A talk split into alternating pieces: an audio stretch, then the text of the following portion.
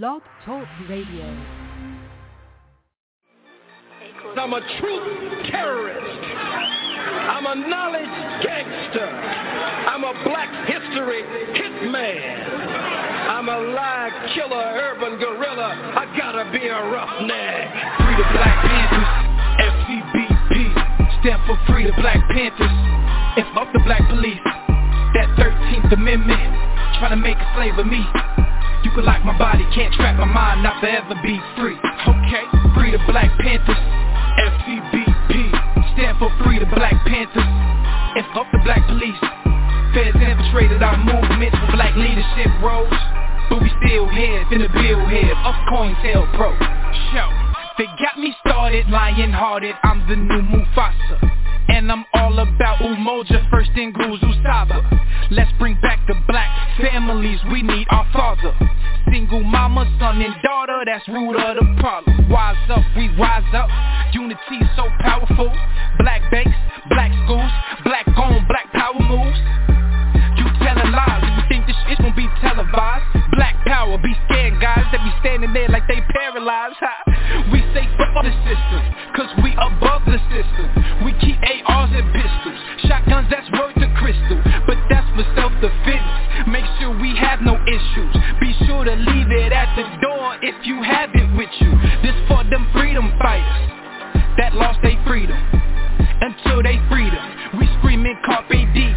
This for the general King Khalid Muhammad. We gon' make your day a holiday. I fuck me promise. Free the Black Panthers. FCBP Stand for Free the Black Panthers. And fuck the black police. That 13th Amendment. Tryna make a slave of me. You can lock my body, can't trap my mind Not forever be free. Okay, free the Black Panthers. FCBP Stand for Free the Black Panthers. And fuck the black police Feds infiltrated our movements for black leadership roles But we still here, finna build here. Up COINTELPRO RBG, RBG, RBG, RBG, RBG, RBG My sisters, my brothers, the council, the elders, too, that's really all I need. We suited, we booted, don't do it, you stupid, we head to the armory. Black woman and goddess, regardless, my heart just don't fuck with misogyny Bullshit that don't tolerate it. Melanated, so you gotta hate it. Barack upped up another conversation. Trump finna get inaugurated, damn.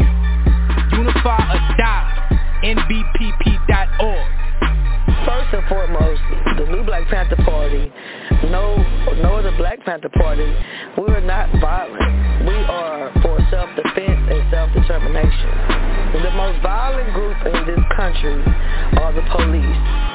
What is taking place by the police departments to black people across this country is ethnic cleansing and genocide. It has escalated since the day that Barack Obama was inaugurated in 2008 we have a, a, a, people who are only 13% of the population, yet we make up 80% of the prisons. We have 50% unemployment rate in the black community, and it's actually even more than that because they're not counting our people that are in the prisons. The 13th Amendment says you cannot be made a slave or indentured servant unless you commit a crime. The 14th Amendment forced our people to be subjects of this government. We never had any say in that. We need our own nation.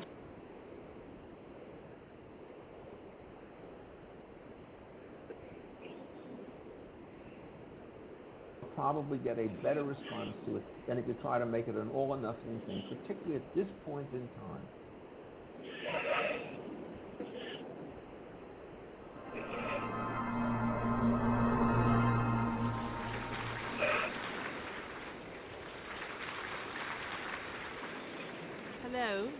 Welcome to this Intelligence Squared debate on the motion that the West should pay reparations for slavery.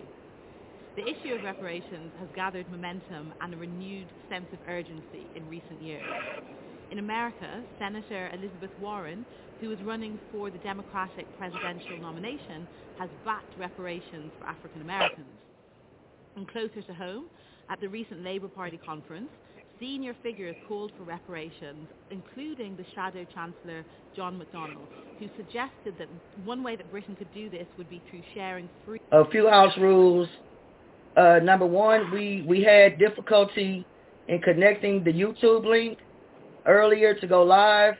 So what we will do, this Zoom is being recorded, and what we will do is we will upload it as a as for playback onto YouTube. It should be available within the next 24 to 48 hours. We will also do our best into YouTube to leave the leave the links for the for the um, to access the PowerPoint presentations that a few of our presenters have uh, presented and will present. And of course, you could always give us a message back at um, nbpp.org uh, for anything that you're not able to get a hold of. Uh, but of course, give us 24 to 48 hours as it relates to this to this broadcast or any of the presenters. If you want to be a part of any of these many organizations that are coming forth, you know we are pushing right now a Black Power movement. Uh, this is a, indeed an international Black Power movement. So there's work to be done in your cities, states, counties across the country, and and across the Pan African diaspora. So that was our brother uh, Sipaway uh, that did the presentation. He brought some very key points. Uh, our next presenter that should be coming up is going to be Baba Baruti. Uh, let's see, do we have him in the in the in the link here? If you're on Baba Baruti, we got a lot of people in here. Just go ahead and open up your mic. I wonder if I need to try to give him a a call because he should be already on. I'm looking at the participants. If you're on Baba Baruti, just open up your microphone and your camera. I hope he wasn't one of the people I silenced.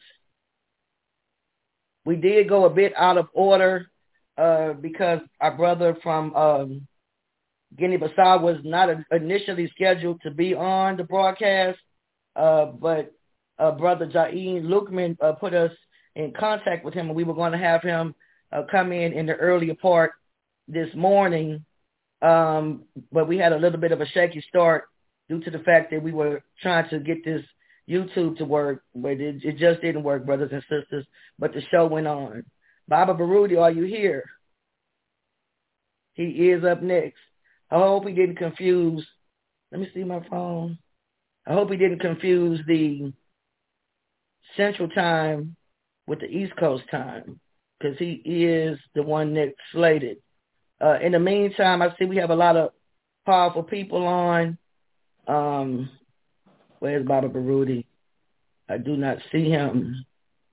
Let's Sherry Subtle. How you doing, Sister Sherry? Great, good. Keep going. I'm loving it. Okay. I was I met you for the other. Anyway, I talked to him on the morning of four hours our time, six or ten a.m. his time. That goes by. Anyway, I caught a little bit of him. Go ahead. I'm going back to mute. Mm-hmm. Thank you, Mama Sherry, for covering down. Uh, Mother Sherry, uh, she is a part of the, the provisional government of the uh, Republic of New Africa. She's also a member of NCOBRA.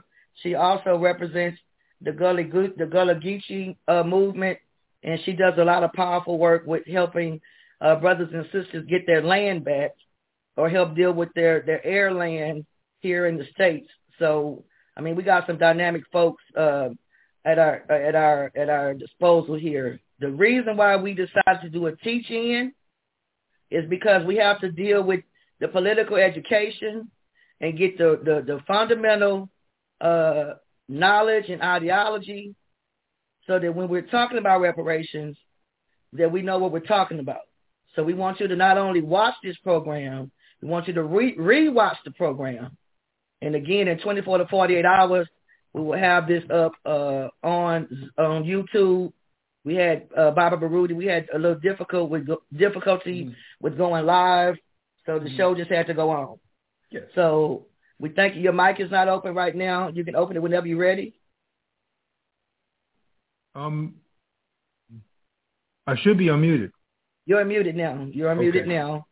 And mm-hmm. I know you sent me your PowerPoint presentation.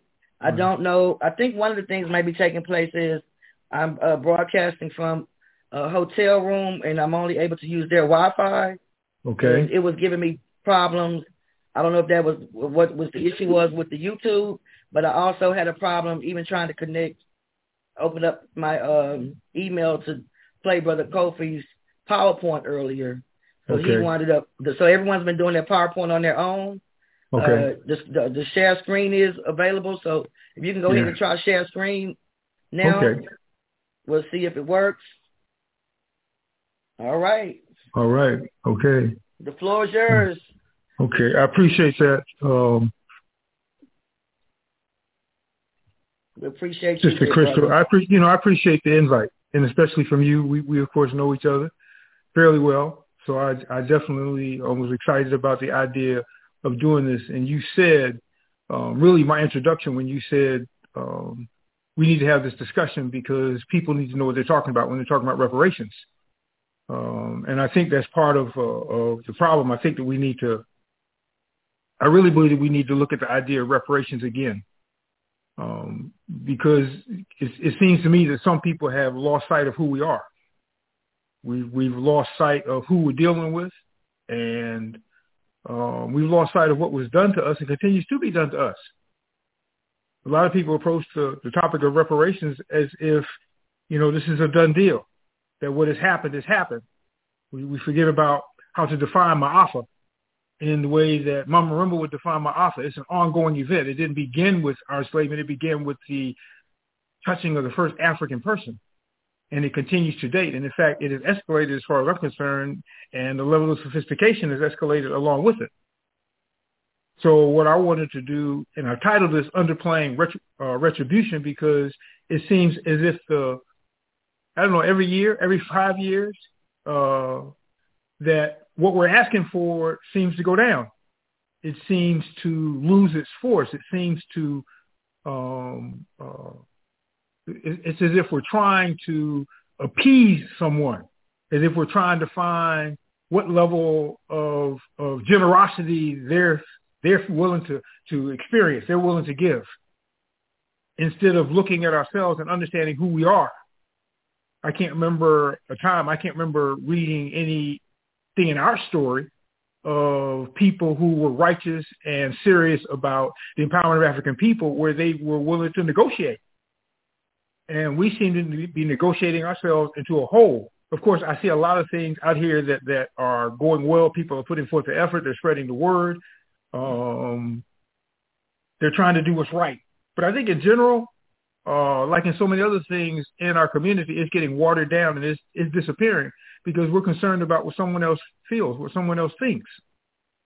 And, you know, personally, I, I, I could really care less. I'm, I'm listening to the voices of my ancestors, and they're the only voice I'm listening to. So when I hear things like apologies, which that seems to have gone away, at least for the moment, but apologies from the children of the people who did this to us and are still doing this to us, it's, it's meaningless and we're we're latching onto the apologies like this is manna from heaven. And of course, we look at just basic human nature, if you will, in terms of apologies. What has worked for people who are powerful? When someone is apologizing to someone who is powerful, maybe that's the problem. Maybe we don't think we're powerful. Maybe we see ourselves as powerless, as other people have convinced us that we are. People who are powerful, if you're apologizing to some someone who is powerful, or people who are powerful, then there are certain conditions that go along with that apology. And I have listed at least five of them here, and there are others. But at least five of them apply to people who are powerful. They're not, they're not negotiating with people who have done something to them. Okay? European Jews, you know, the statute of limitations, they, they're not, they, they're not looking at a statute of limitations. Okay? Europeans relative to the uh, people of Haiti, of Haiti, what they did to the Europeans, they're not, the Europeans aren't accepting any kind of apology. They're acting just like they would act if they had been wrong, which they weren't. So the first thing is that um, the person or people honestly ask for forgiveness. The second thing is that they have completely stopped committing the crime. They stopped committing doing whatever it is that they've done. So when we think about reparations, again, all of this needs to go into our thinking when we're talking about reparations no matter what we end up asking for, and of course that's a whole other discussion because people of power are asking people who are powerless for whatever it is that they want. They take what they want. And that, of course, is a whole other discussion because we have so many of us who will say what we can't do, what's not possible. Like people will tell their children all the way from, from virtually birth, you can be anything you want to do. You can do anything you want to do. But when they get to a certain age and they say, well, I want to be African, suddenly they can't do that. So secondly, you've complete, completely stopped committing the offense, whatever it is that you're doing. Third, something that has been going on for a long time, you stop trying to make comparisons of what you have done with what other people have done to make what you have done seem less than what you have done. Trying to exonerate yourself from what you have done. Trying to exonerate yourself from your barbarity. The fourth thing is that you completely compensate. This is really what we're targeting or zeroing in on now. You can you, you have compensated monetarily, which is to me only a small part of it. Monetarily compensated the people that you've done this to for what they've lost. And of course, that requires you going back to everything that they have lost you have returned everything that you have stolen from them, from all your museums, from all your private collections. You returned everything that you took from them. You even returned those jars full of alcohol with black men's penises in the South and in the North that don't belong to you. You return everything. You fully compensate the offended for the immediate pain and suffering as well as that which was brought about by the suffering. Because M. Wilson was talking about people talking about equality.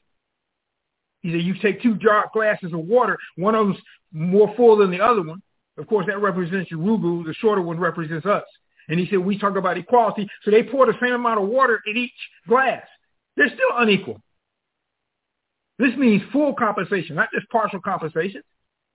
That's just some larger crumbs. And then finally, and I'm taking this primarily from Bobby E. Bobby E. Wright, even though he's not the only person who said it, you have to have that blood debt repaid. That's the one that most of us are going to run from immediately. As now John Henrik Clarke said, we're not ready for revolution because we're not ready to kill relatives.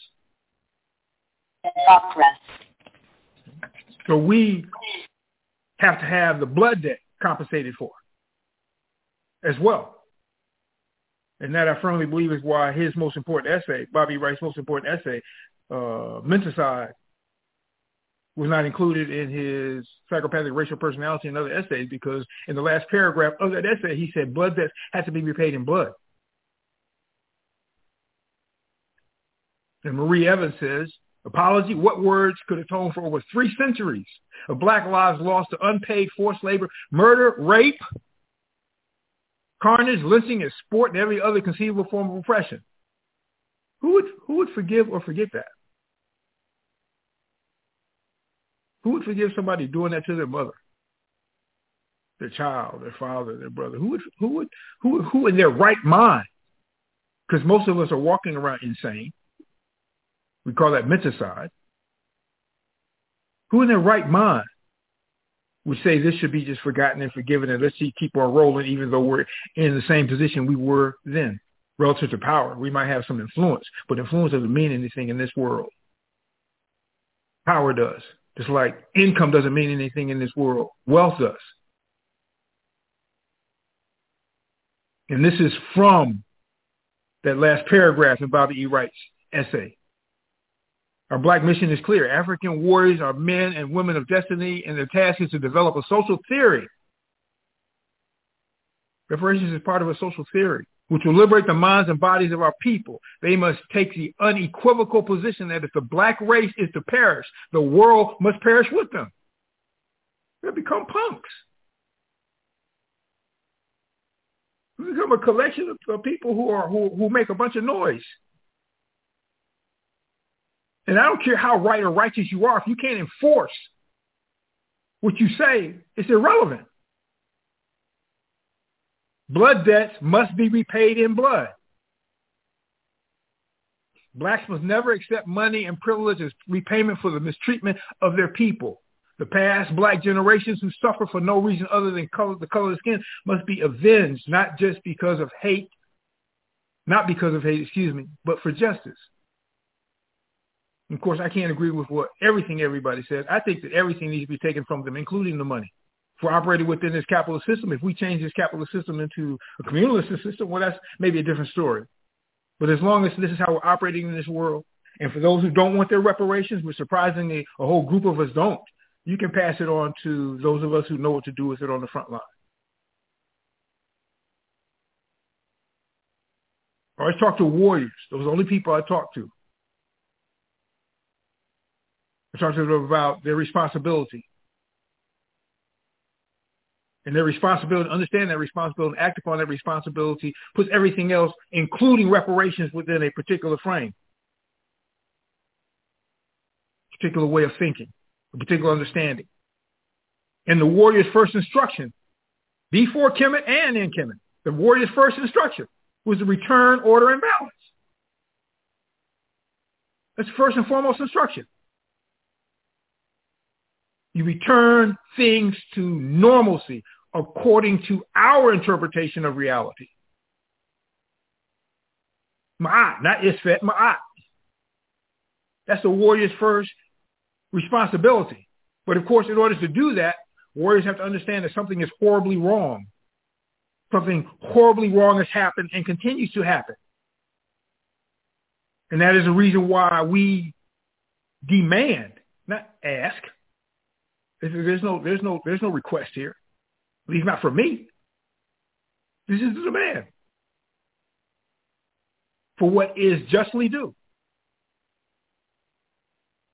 We call this ma'afa. That's what we're asking, excuse me, demanding reparations for. The ma'afa, the great destruction.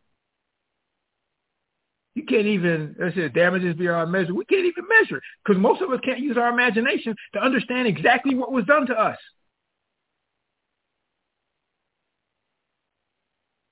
It's unfathomable what was done to us. What was done to our bodies, what was done to our minds, what was done to our spirit.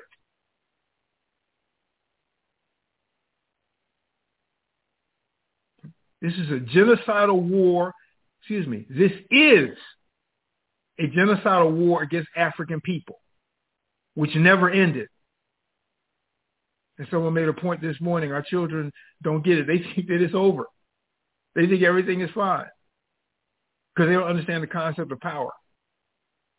And they have convinced, been convinced that what they see now is the way it's always been. As I said at the bottom, many will consider these uncompromised demands unreasonable. Warriors should consider the Ma'afa unreasonable. There's some pictures of aspects of the Ma'afa, teeny tiny aspects, and I can't overemphasize how teeny tiny these are. Leopold with his 10 million Africans murdered is a drop in the bucket to the hundreds of millions of Africans who were murdered. And yes, even those who committed suicide on the quote unquote ships coming across the water. If someone sets you up in courts in this country, if you set some the conditions up for somebody to commit, kill themselves or commit suicide, then you will be charged with murder. So sisters dropping their babies and dropping themselves over the sides of the ocean because they didn't want their children to go to hell. And the plantation system was hell. And the place that we live in now is hell. They were murdered. Folks need to dig into the enslavement of African people. Because most of the folks on the plantations weren't, as we see in the pictures have been portrayed to us, folks my age, folks in their 30s, 40s, 50s.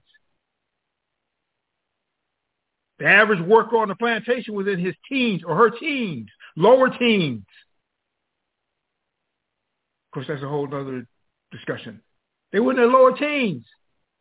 They weren't adults. In terms of how adult being an adult is measured today, they weren't adults. He had children out there. Children.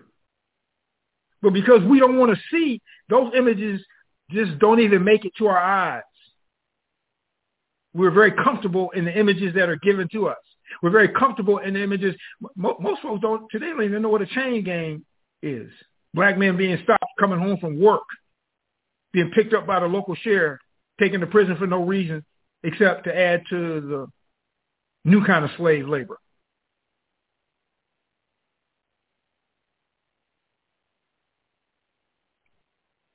The Ma'afa never ended.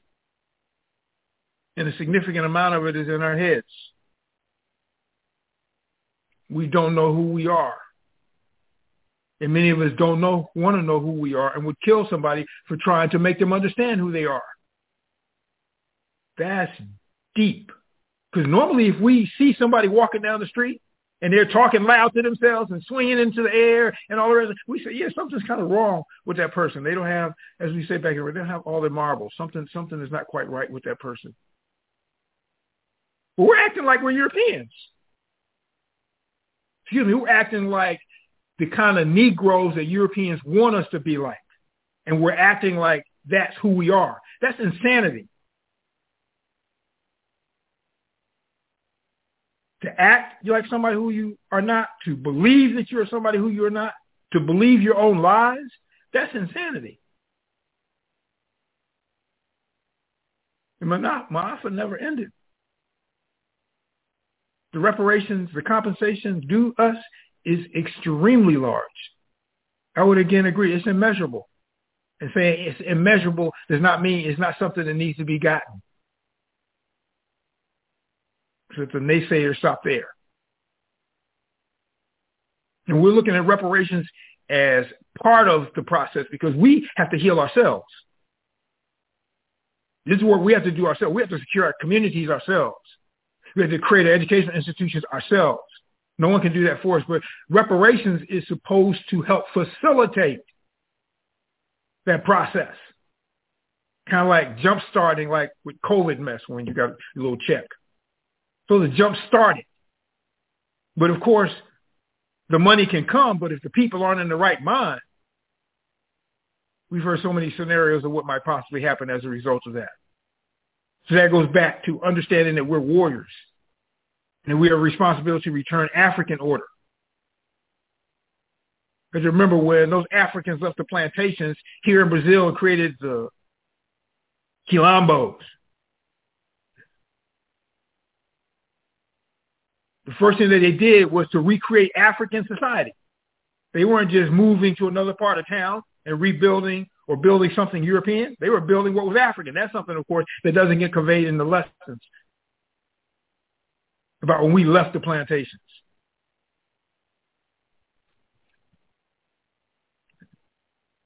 And I said, I see so many watered down demands. We have become sub-integration focused, sub-assimilation focused, sub-amalgamation focused. That means that you're coming in under. We got the impression somehow that integration is a two-way process. But it's not a two-way process. It's a one-way process of us coming under them in closer proximity, in cl- closer quarters. You know, that's the easiest thing for a rapist if the person who's a rapist is sleeping in their own bed. That makes it so much easier. Baba Hannibal Afrik, our ancestor, warrior ancestor, said once you are compromised, once you start to tone down what you demand, what you're working toward, regardless of whether they're going to give it or not, that's irrelevant to your work. But once you start to water that down, once you start to make that into something less so that they won't be upset, so that they will still like you, so that they'll still let you live next door or in their bed. Once you start watering it down, then that's the end of the discussion. Unless someone stops that flow. Because again, as Baba Hannibal Afrik said, once you are compromised, one compromise leads to another and another and another. It doesn't stop. You get comfortable in it.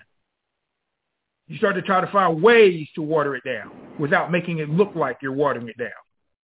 So a list of what reparations is supposed to assist us in correcting. Subsidize the correction of what is supposed to, to maybe provide a little piece of a foundation in certain places for certain people. All of this stuff. Intellectual lies have to be corrected. Mental, psychological damage, physical disadvantages, stereotypes, material resource deficits, personal and technological, emotional retardation. Look at us.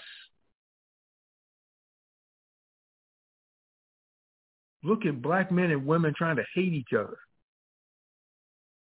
Emotional retardation. Spiritual disconnection. And as we've been told by scholars, what they run away from is what they wanted. And as soon as they run as far away, enough away from it, they go to get it.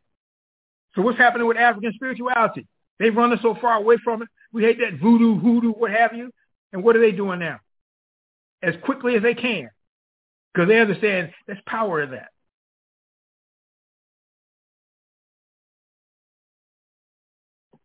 I'm pretty sure probably everyone here has seen this little chart indicating that we've received no reparations whatsoever from them.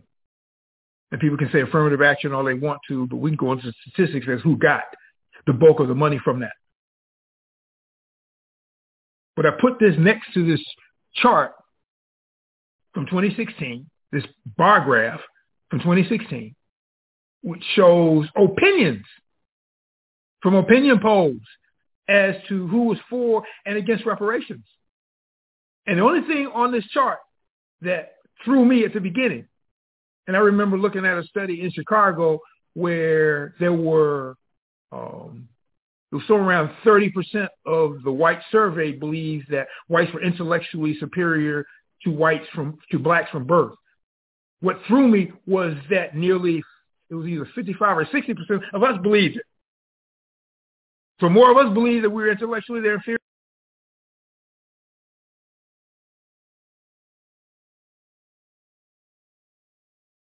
So what threw me here was not that white folks don't believe or oppose reparations. What threw me was the large percent, somewhere around 30% of us who oppose the idea of reparations. These are the things that those who are fighting for reparations are dealing with. That 30 some percent. And I would argue that that percent is growing because the young folks don't know what happened to us. And most of us aren't telling them. And again, I'll emphasize the point. We're not asking for, negotiating for, requesting anything. Those who are in this movement from the heart, who understand who we are, who we're up against, and what's been done to us, they're not asking anybody for anything. They're telling them. This is ultimatums. And of course, as I already said, demands require power. That has to be galvanized. We have to put that together. We have to bring that together. I see it being brought together in many places, but we have to bring this together. Enforceability is a power prerequisite. If you can't enforce what you say, it's irrelevant. I don't care how right you are.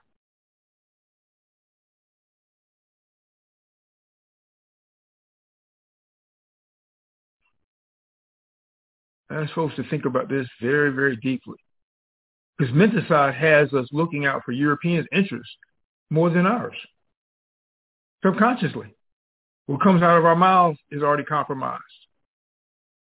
The problem with rep- most reparations demands is that what is asked for is based on the mental-side of parameters of what you, Yurugu might be willing to give. That's operating from a position of powerlessness or simply influence and not power.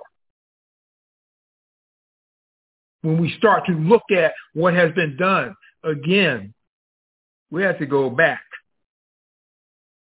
Just like they say, you know, if you want to really understand uh, your your spiritual essence, what have you, you can't stop starting what happened on these shores. You can't stop with Christianity. You, you have to go back to the origin if you're going to go back to the origin. If you're going to say that you, that's you, if you understand it, then you have to go back to its origins. You folks say all the time, well, you know, we didn't begin here on these shores. We didn't begin with our enslavement. You have to go back to the continent. And you have to go back to the continent in the right mind. You can't go back to the continent looking through Europeans' eyes. You have to go back to the continent and look into your warrior ancestors' eyes, you know, to understand. But they don't want us to look beyond this this space right here. They want us to lose the Pan-African thing. They want us to lose anything that occurred before our arrival here and only look at what happened on the plantation in terms of the labor that was done on the plantation in terms of wages.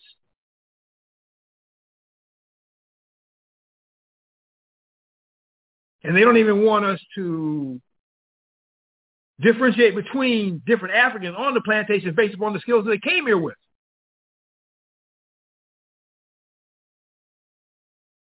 Who did the metal work in the Carolinas? Who, who built these great houses that they were in? That doesn't come from idiots. That comes from people who have skills.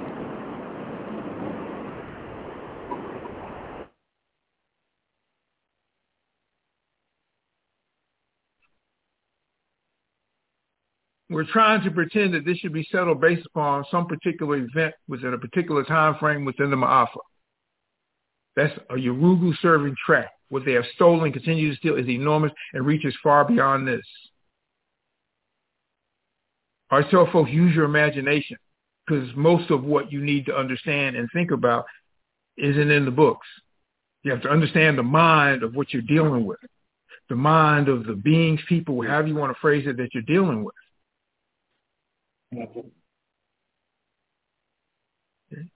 It's just look today. I just I just look list what five mm-hmm. things here, just five little teeny tiny things again. Reparations need to be considered in the context of the fact that African people, when they go to the car dealership, they're paying more for the car compared to people with the same income, same credit rating, and they're going to pay higher interest for that all over this country. I want to mm-hmm. argue every car we buy. That's money being stolen from us still. Royalties for books and recorded material. I'd ask everybody if they would to mute themselves. I'm hearing um, a voice. Madasi. Okay. Royalties from books. Ayi Kwei Armah had to sue Heinemann for royalties for 2000 Seasons and The Healers and other books because they just systematically stole from him. The sister who wrote The Matrix, what she received is nothing compared to what they stole from her. We buy more liquor than, well, I'm sorry, the indigenous people in proportion to this, to us have more alcoholics. But we still buy more alcohol than anybody. And we can't get liquor licenses if that was something that we need to be doing, which is not. Just the things that we buy. The difference is in what you have to pay for to have a piece of laundry done.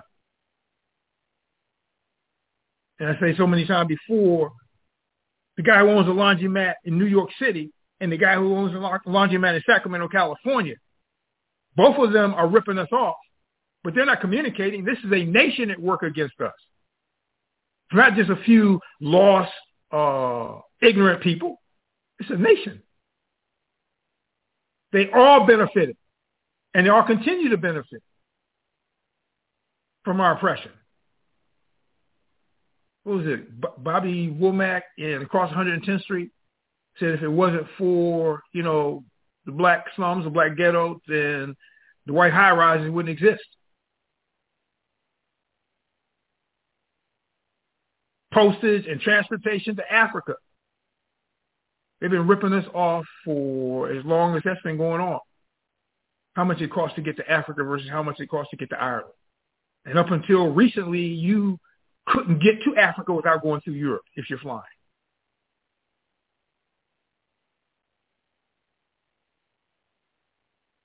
So if this is going to be an honest, politically correct discussion, the collection of all that has been stolen, and appropriated, must be brought into the equation.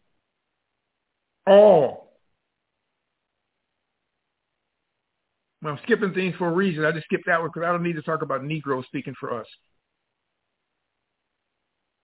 They shouldn't have a voice. But as long as you're not able to enforce,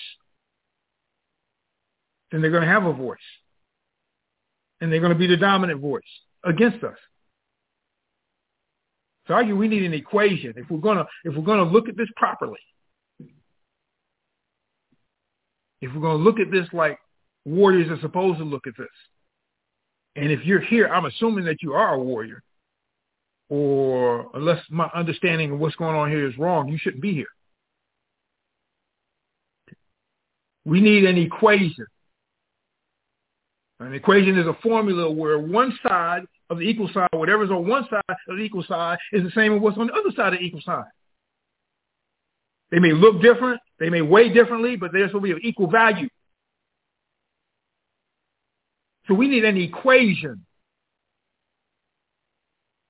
One that's global and one that measures intergenerational loss and pain that is still going on and significantly predates the capture and enslavement of African people on the continent. And it includes Australia, includes the islands, includes Latin America, includes wherever we are.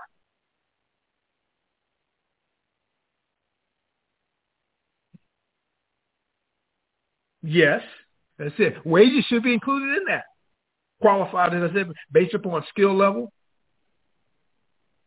given in today's prices, and talking about the number of hours African people actually work. There's there's there's truth to before sunup to after sun sunset.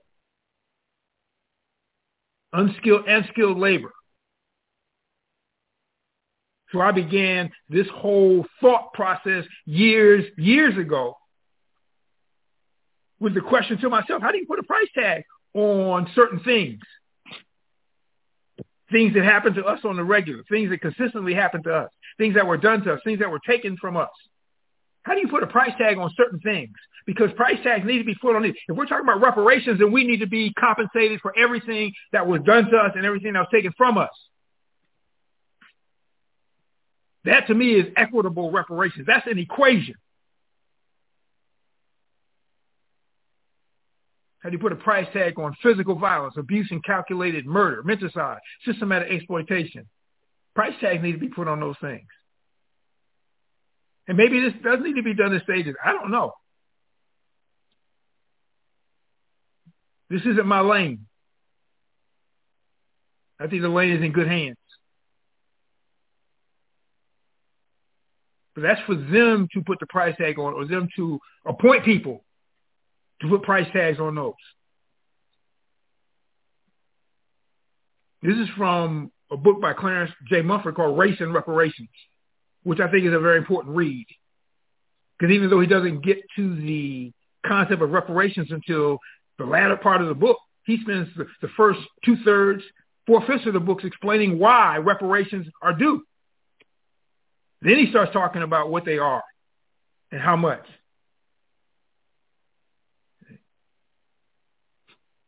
And these reparations are in the trillions of dollars.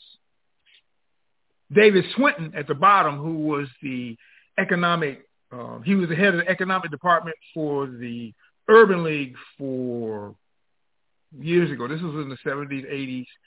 I think he stopped in the 90s. He's extremely good economist. And he looked at reparations and he concluded that it would take more than the entire wealth of the whole United States to compensate black folk fully. And David Swinton was fairly conservative in his thinking. But he said all of it. All of it. And that still wouldn't do.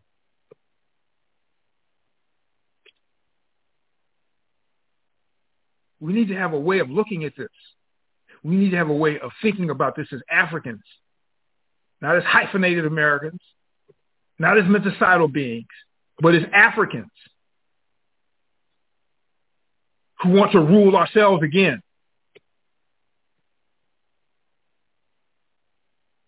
Queen Mother Moore said they owe us more than they could ever pay. They stole our language. How do you put a price on that? Crypto and all of that stuff. Um, a live Zoom we do twice a day, 12 noon and 9 This p.m. is our, Okay. uh, then we do a, this is my business card. You can go right here. Baba Mhm. Kwame, and They'll take you to my I can, website. everybody is not muted. I need folks to be muted. Okay. There is a there is a conversation going on where That's. Thanks. Way, way back Kwame. in the day. Way, way, Way back in the day. Yeah. I'm gonna leave y'all to your Somebody conversation real quick. okay, there are multiple people talking don't know. now.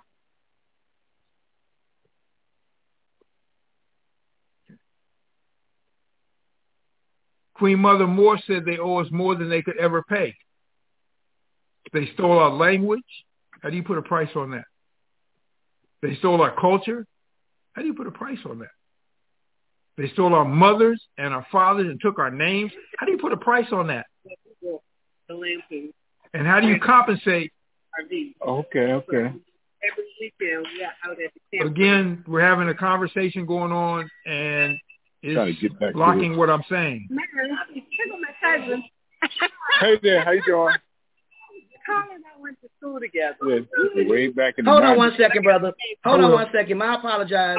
Let me try this. I'm going to mute everybody and try to open you up because I can't just keep. People should know their their phone's not on mute. I, I apologize. I, I'm gonna try if I can mute everybody at once Okay. and then come back and open you up by yourself. Let's try that. Okay. Okay, let's see. Um, Baba Baruti, can you hear Yep. me? I can hear Okay. you clearly. And I just All right. So now, now this says mute all. Hold on, let me just double check Okay. so we don't go through this again. Okay. All right. Uh, I don't see that it did anything different, but go ahead.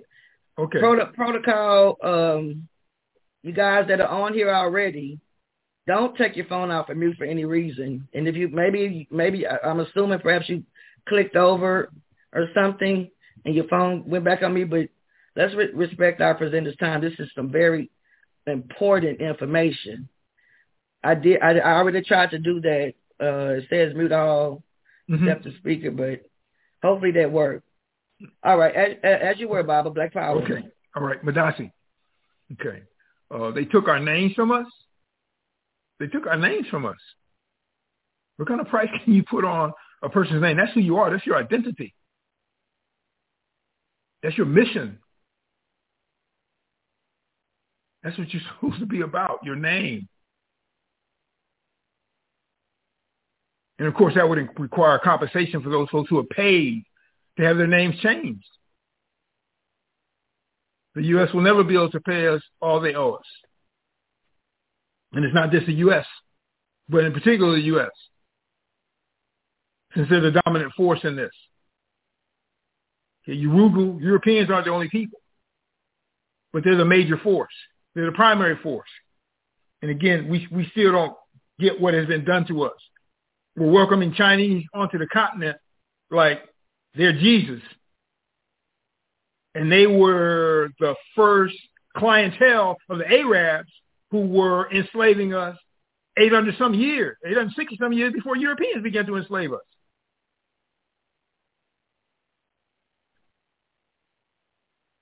So just some food for thought, I think.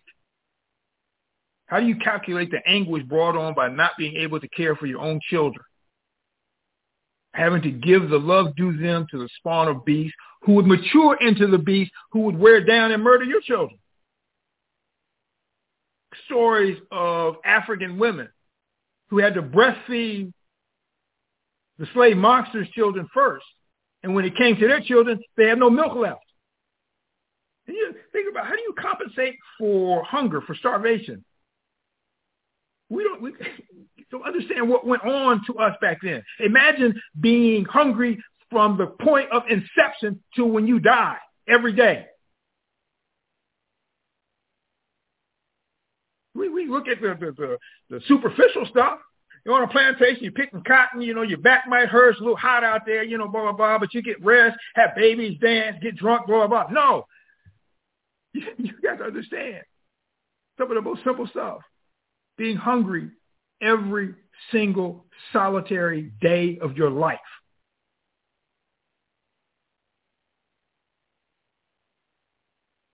What price tag do you put on that?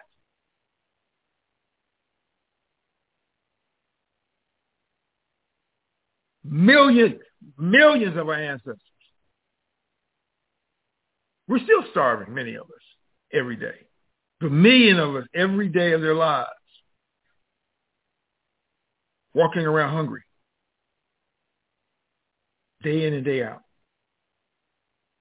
How do you calculate the worth of the lives of babies who put in the shade of trees and gullies to keep them cool while their parents drudged in nearby field, infants who drowned because of a sudden thunderstorm. And this is a true picture.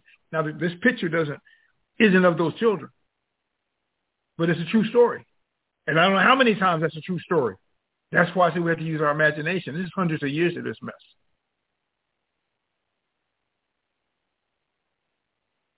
You also got to look at how disciplined these children were because there was a situation where they couldn't say anything, where they couldn't cry. But they were so disciplined that they could do it and look at us today.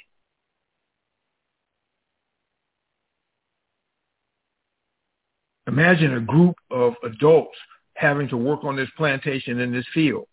And there are no trees on the, I mean, unless I'm badly mistaken, if you're growing crops, then you don't have trees growing in the middle of your field because it cuts on the sun, cuts back on the sun.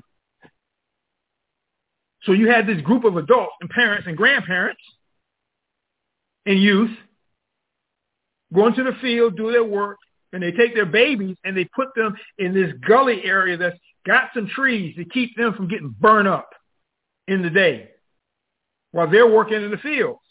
And these children are so well disciplined, interestingly, that they're not hollering, crying, blah, blah, blah. They know that they'll get fed when they get fed, if they get fed, because they know hunger. And the adults, the folks who are working in the field, the youth, the adults who are working in the field, they see the storm's coming. And they ask the driver, can they go and get the babies? And the driver says, no, get back to work. And they get back to work. They don't want to die over something that hasn't happened yet. And then pretty soon the clouds get over, over uh, overhead and the rain comes down in torrents. And they break for the babies. They don't care what the driver says at that point. They break for the babies. But by the time they get there, the gully is full of rain and the babies have all drowned. True story. What's the price tag you're going to put on that? What's the price tag you're going to put on those lives? What's the price tag you're going to put on the anguish of the parents of the community of which they are a part? Of those children that will never be born because these babies didn't have babies yet. Kind of price tag you put on that? How do you calculate for the loss of our men, women, and children of just lynchings, frenzied madness? How do you compensate for that? Was a couple thousand dollars per head?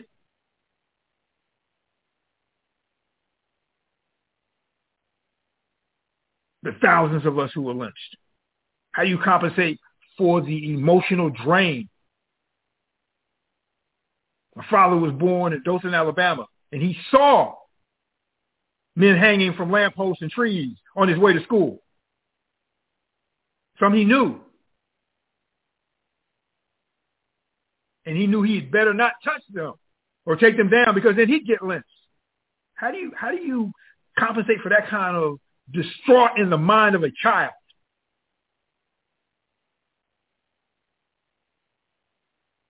And black men and black women still get lynched today.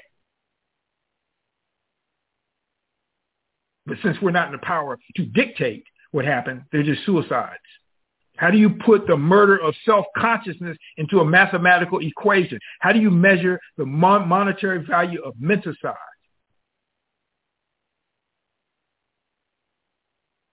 Are you going to get compensated for the general who is responsible for establishing AFRICOM being a black man or a black grown male against his own? who could not see them as his own in his wildest imaginings. How do you compensate for lifetimes of systematic disrespect, and humiliation. That if you're a black person in this country, you still experience today. Worse in Canada. The psycho-emotional turmoil that comes with the desolation of social and cultural peripheralization. Excuse me, being invisible. We think it's bad here? Go to England.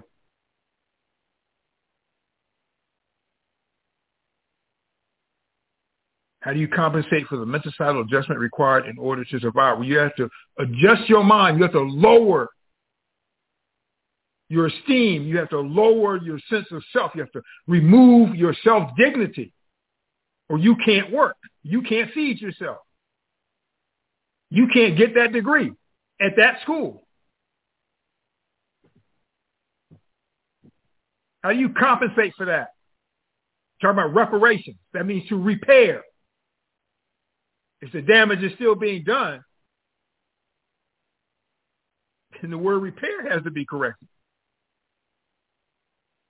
Because if somebody cuts you and you put a band-aid on it and they cut you again, making that cut longer, and you put on another band-aid, they cut again, make it longer, and you put on another band-aid, then you're not being repaired.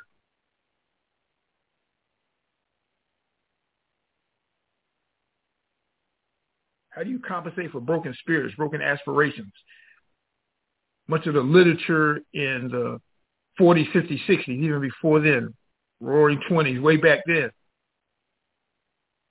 was about how African spirits were being broken, aspirations being squashed.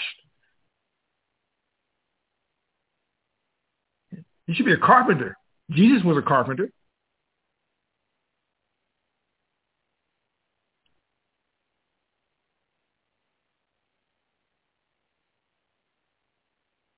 Yurugu know what they're doing. None of this is accidental. None of it.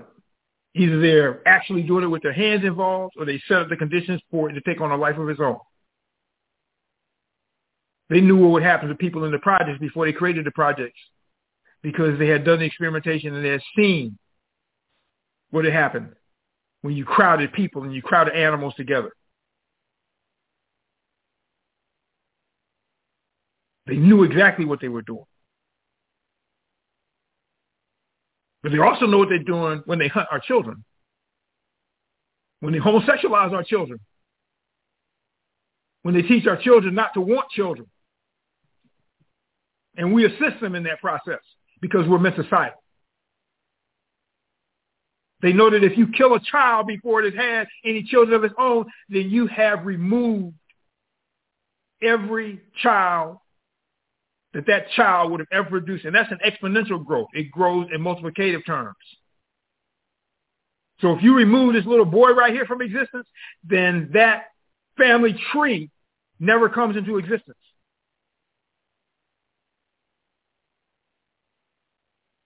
And that's a gradual decline over time. They know that. I can't remember if it was Japan or China. I believe it was China who in the 70s realized that they were having too, they had too many people in their population, and they began to give incentives for folks to only have one child. And it took several generations for you to see the effect of that. But then you begin to see the decline or leveling out, if you will.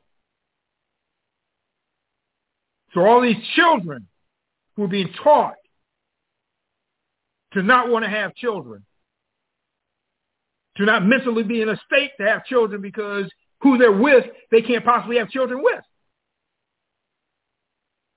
And those who they systematically kill off. That's an exponential decline. One of the few times in my life I've been brought to tears as an adult was from a letter that I received from a brother who was incarcerated. And he had been in something like eight or nine years.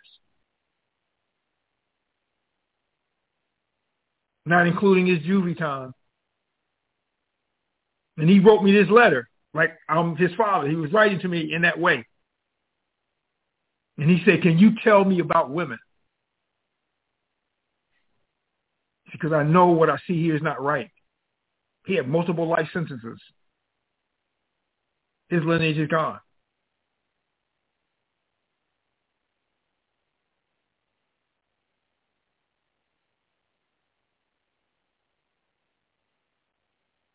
Warrior ancestor Jacob H. Carruthers said, we didn't start the race. This is a statement of power. This comes out of the mind of a powerful person. Not some punk, a powerful person who doesn't care whether we win within their generation,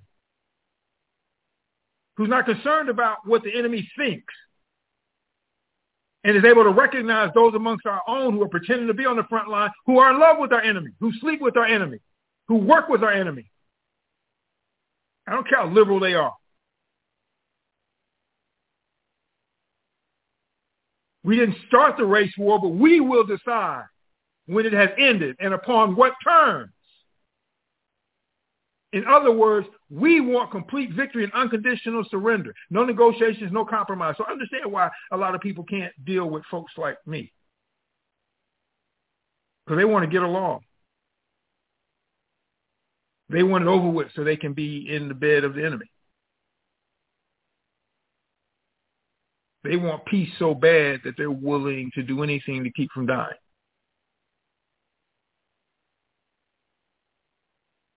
When they speak reparations, then they speak less and less and less and less. And just to talk about the number of Africans who were murdered from the point of capture on the continent to their arrival here on these shores. Not talking about the enslavement on this on this continent or Latin America, but just in, from the point of arrival on these shores, from the point of capture. And we can look at the scholars, S.E. Anderson, who wrote uh, Black Holocaust for Beginners. He said 280 million would be an accurate figure to look at. 280 million. you can't even. What is that? When I was teaching college, I understood that the students could not fathom that number. Idea came to me, okay, how do you make this understandable? I could say so many stadiums or what have you. They still wouldn't get it. So I went to the board one day and I drew a map of the United States and I divided up into fifths. And when I first started teaching this, I was able to erase four-fifths of that map and say that's how many Africans were murdered by Europeans. And now I can erase the whole country. Every single solitary African, every single solitary person in this country, excuse me, not just African, every single solitary person in this country. And that's still less than the number of Africans who were murdered on the way over here from the point of capture to the point of arrival. John Clarke and John G. Jackson said you have to start at 100 million. These are our premier historians. Basil Davidson, their premier story, he said, oh, we need to start 10 million. I wonder who he's speaking for.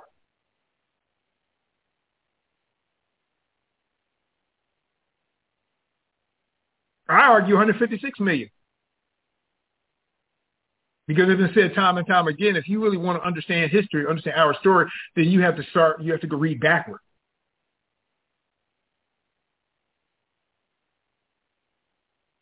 So if one in every two Africans on the slavers, on the ships that brought us over here was murdered.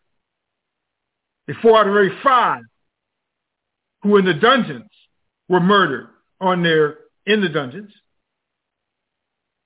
And if one of every three were murdered on the coffin lines that got us from the point of capture to the dungeon, and we had 12.5 million to arrive here, if that's the case, then you had that started out with 156 million.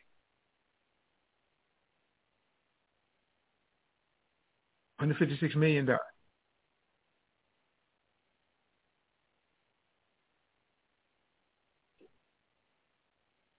And I'm very sure that's an undercount because I know, and we know, even though they do keep good records, sometimes it's a little sloppy, sometimes stuff is omitted. And of course, if you want to know more on this, then you probably want to attend the K-Buka lecture in November. And people say all the time, and our ancestors said all the time, we're simply vessels. Physical body simply vessels of spirit. So we're part of spirit, part of the spiritual essence of everything. what happens to us happens in spirit.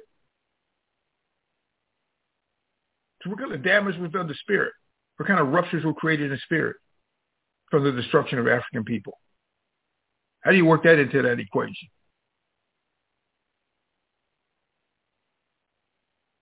How do you work into the equation the role of the European church in the destruction of African people, in the menticide of African people? I'm not talking about other religions, but just Christianity for the moment.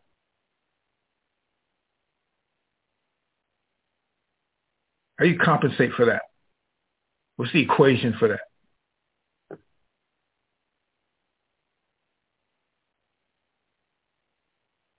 I'm going to do this last slide, even though there are, no, yeah, there's only one more. Good. One thing that we need to think about, and I'd ask folks to read uh, Sovereignty and Remembrance. But one thing that we need to consider is that reparations need to come from who did the damage. It must come directly from direct uh, taxation of Euro- Europeans. Can't just come from some city tax dollars. It's like we get excited because somebody was murdered by the police, some black person was murdered by the police, and the court rules in favor of the family, and the family gets $4.5 million in compensation for that murder. Well, these are in areas where we're the main taxpayers. And the money either comes from the insurance that our tax dollars pay for or just straight from our tax dollars. So we're paying the person who murdered that person. We're paying for the family's compensation. Europeans are losing nothing. They're laughing their way to the bank, just like with everything else. We need to think deeply about these things very deeply and listen to those voices that are not compromising. And on that note, Mama, Sister Crystal, um, I'll close my presentation. And I'm on my, my mic is open. Black power, black power. Black, black Bob, power. Bob, you got the comrades in here. Everybody got their notepads out. I know, appreciate that. Good. Class class is in session. Much warrior, appreciated. Warrior class in session. Honored. Baba Baruti comes as a regular featured uh, Mhm. host many times on the new Black Panther Party radio broadcast in which we broadcast every night, seven days a week, 365 days out the year, from 7 p.m. to 9 p.m. Central, 8 p.m. to 10 p.m. Eastern. What is it? 5 p.m. to 7 p.m. Pacific, 6 p.m. to uh, 8 p.m. Mountain, nightly. Our, our radio show is listened to globally. We have a strong audience on the continent, many continents in Africa, but every uh, part of the globe, people listen to our show. Of course, the majority is here in the United States of America. And this broadcast, this Zoom that we re- are recording today, we want to uh, remind everybody that we invited for this reparations teaching here on Juneteenth everybody that we invited to give a presentation have been brothers and sisters and organizations that we have met on the ground, boots on the ground. Uh, my particular, you know, time being uh, in the movement as a freedom fighter, has been since I was 19. I'm this year made 51. Oh, wow. So I've been going around the country. You know, we've been we've been meeting these brothers and sisters on the ground, frontline freedom fighters. This is not no hand-picked handkerchief puppet, uh, so-called wannabe Negro leadership. We are we only uh, invited and asked to, to, to do this teaching and to teach about reparations and these different topics from those who can not only give us firsthand experience, who have the knowledge, but are, are actually actualizing, putting boots on the ground, hitting the trenches. And so, uh, Baba Baruti, we thank you from the bottom of our hearts. He's get sent, he sent us books. I mean, like books that, you know, people be like you have to guard those books like you send down money. You know, people pick it up. You know what I'm saying? Like, Where's my Baba Baruti? you know, so we thank you for for that presentation. Honor. Honor. Black, Black Power, and give your, your beautiful Power. wife the, the greetings from us as well. I most cer- I most certainly will. Black Power. Thank- Black Power, Black Power. Man, this this we had Brother Kofi, we had the Brother Sipaway, we had Brother Lupamon. Um, I mean, th- this is a mighty, mighty uh format of some very sincere brothers and sisters. So we're gonna come up next. We have my good brother James Rogers. Let me open up your mic, brother James Rogers. You can go ahead and open up your camera. And uh let me see if you open up your camera, it should bring you to the top. Okay, I see you. Okay, let me open up your microphone right quick. Just one second. All right, let's see. Uh, I muted. Say something, brother James. Mic check. I'm I'm, unmu- I'm am I unmuted? Can you hear me? Yes, yes, you're unmuted. Great.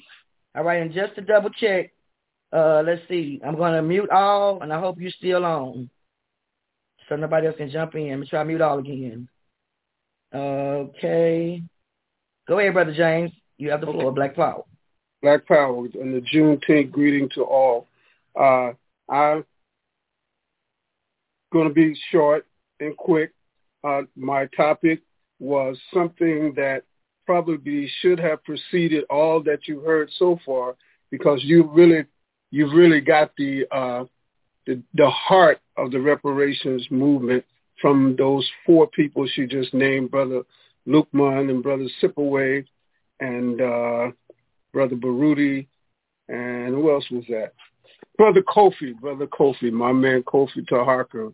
Again, uh, powerful presentation. I've worked with Brother Kofi for quite some time. Been to Houston, he's been to Dallas, and we have we have some uh, common ancestors and and and comrades. You know, with Dr. Comrade Rug Warrior uh, and uh, Brother Thomas Muhammad. We've all worked together in coalition on this issue of reparations in the state of Texas and uh, other places. So again, if you don't know me, my name is James Rogers III, and uh, I am a member of NCOBRA. In fact, I am a life member of NCOBRA. I began working with NCOBRA in 1995 following the Million Man March. That was my, my opening to really being a a, a worker, not just a conscious brother, but someone out doing the work to uh, move our people forward. And so that's what I've been doing for over 20, 25 years now. And, uh, and that's where I'm wearing into uh, Sister uh, Crystal and others, you know, and Jamoke and some others that's coming up behind behind me. And I would like to say, just like Sister uh, Crystal said, we have some powerful people who've, you know, who had boots on the ground and has done some great things for, for quite some time. So I want to commemorate her for pulling this together. Uh, again, I, I want to talk about the fundamentals since everybody's been talking about the, the real fight. My, my speech, like I said, would, would, if it would have came first, uh, you know, uh, right after Kofi where I was scheduled, would it would you would see that I'm talking about the uh, the fundamentals of what reparations is.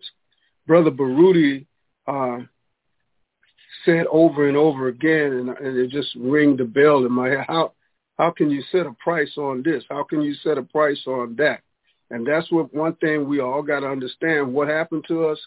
There's no price on on the the the, the death of 156 million Africans murdered. How can you put a price on that?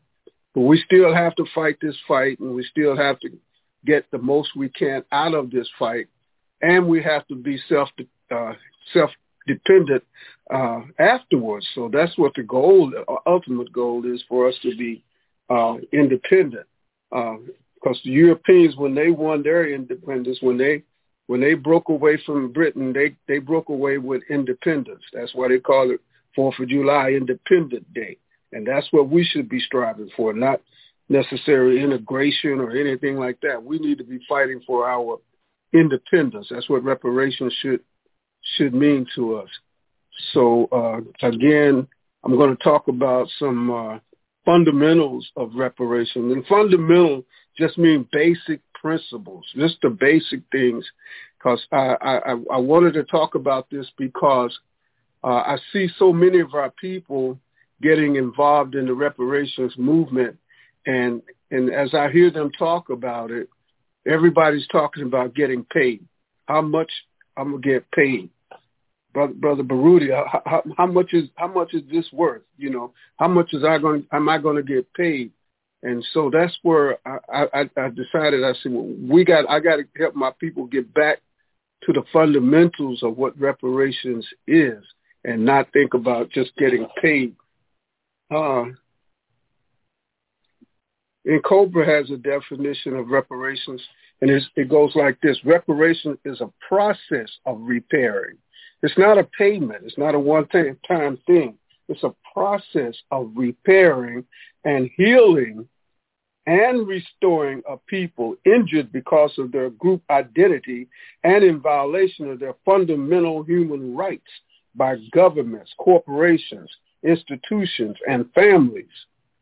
These groups that have been injured have the right to obtain from the government, corporations, institutions, or, the, or families responsible for their injuries that which they need to repair and heal themselves.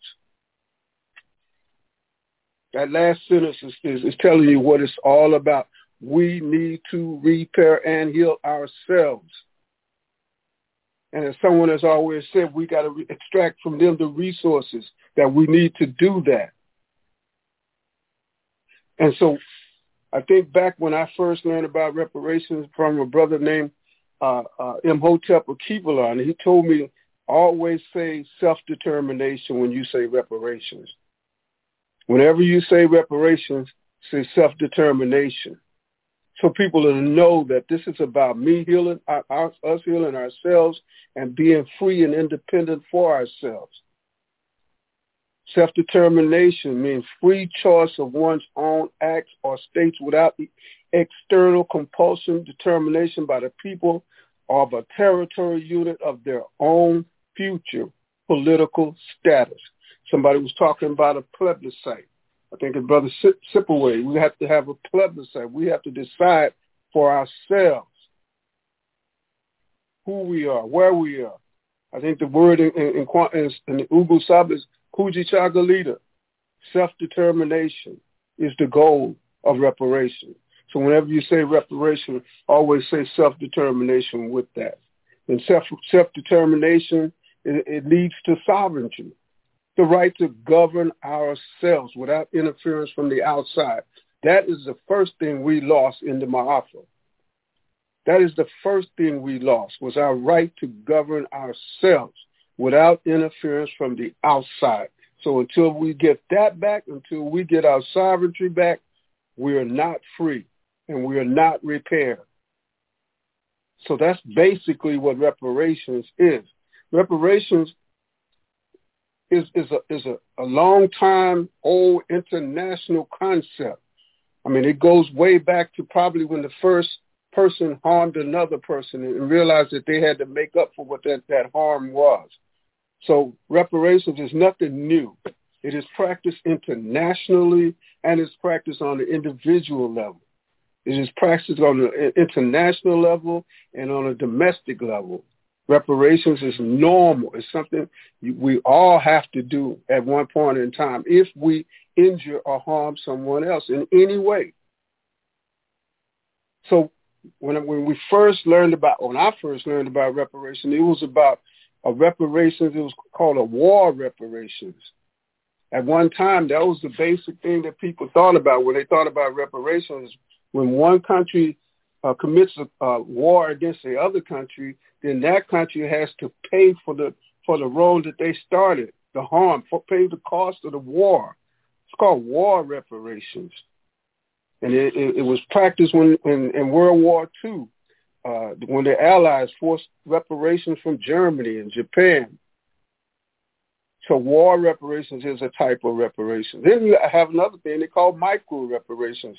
Micro reparations, and we've seen people play with reparations like this. Individual cities, families, states, schools, or corporations try to make payments to help right the wrong. That's micro reparations. Though that kind of reparation is not the reparations that we're entitled to. We're entitled to full and complete reparations, and, and no no state, no individual, no corporation is in a position to do that. Only the U.S. government is in a position to do that, or other governments, along with the United States, that's responsible for this injury.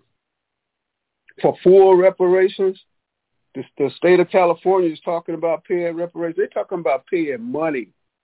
They're not talking about self-determination. They're not talking about sovereignty and self-determination for the people of California. They're not talking about healing. They're talking about just paying out some money and hoping that, because if they wanted, if they, if the U.S. government really wanted to end this reparation thing, they would offer everybody two thousand dollars, and you'd be surprised how many of our people would jump in line to, to take that money, and it'll be all over with because that money will be gone down the drain as fast as you get it. But reparations has a lot of different aspects to it, and there's a lot of different words that, when you think about it, uh, can describe reparations. And and some of those words are you've heard them: restitution, redress, making amends, recompense, atonement, compensate, reconciliation, satisfaction, rehabilitation, or either just, like James Brown said, the big payback, or 40 acres and a mule. You've heard of all of these synonyms that, that you know, equal reparations. Making amends, the act of showing that you are sorry for bad behavior by doing something or accepting punishment. Like Brother Baruti just talked about, the retribution, that's punishment. These people should be made to pay deeply for what they've done. They need to be punished. And not, not like you said, not us helping them pay for it. They have to pay for it themselves. Retribution, atonement. And that's, that's a, a maybe a spiritual way of looking at it. You have to confess your sins. You have to confess what you did wrong. You have to apologize. You have to feel bad about what you did and confess and apologize and then pay reparations. And that leads to redemption. So, you know, those are all these words, compensate, indemnify, uh, redress, to compensate and adjust the situation in order to make things fair and equal. Restitution is the act of restoring, restoring a people back to a position they were in before the crime happened to them. That is the international definition of reparation, to restore a people back to a condition or to a condition they would have been in if the crime would have never happened. Can you just even think about where we would be at and what we would be like if if the if the slave trade and, and slavery never happened? Could you have just just imagine what kind of people we would be? What, how would we have advanced? Would Africa be one united Africa? and all of the people educated and, and, and, and building and, and with all of the resources that we have on that continent, that's that's a heavy thing to think about. Where would we be if if that if this crime would have never happened to us? So in order to do a reparations package, you know, we we Sipaway was talking about international law. I've looked at that I've looked at different things of the international law. One of the things that the, the UN has created was some basic principles that should be followed in a reparation package. And, and those has to do with five different things. Restitution, again, to restore the victim to the original situation. Compensation, which should be provided for things that cannot be replaced. He should be compensated for those things. The damage, the loss of earnings, the loss of property, loss of economic opportunities. And Like brother said, Lord knows how you're going to, you know, compensate for the loss of lives. That's that's almost impossible. That compensation is a part, a big part of the reparations uh, demand, a package.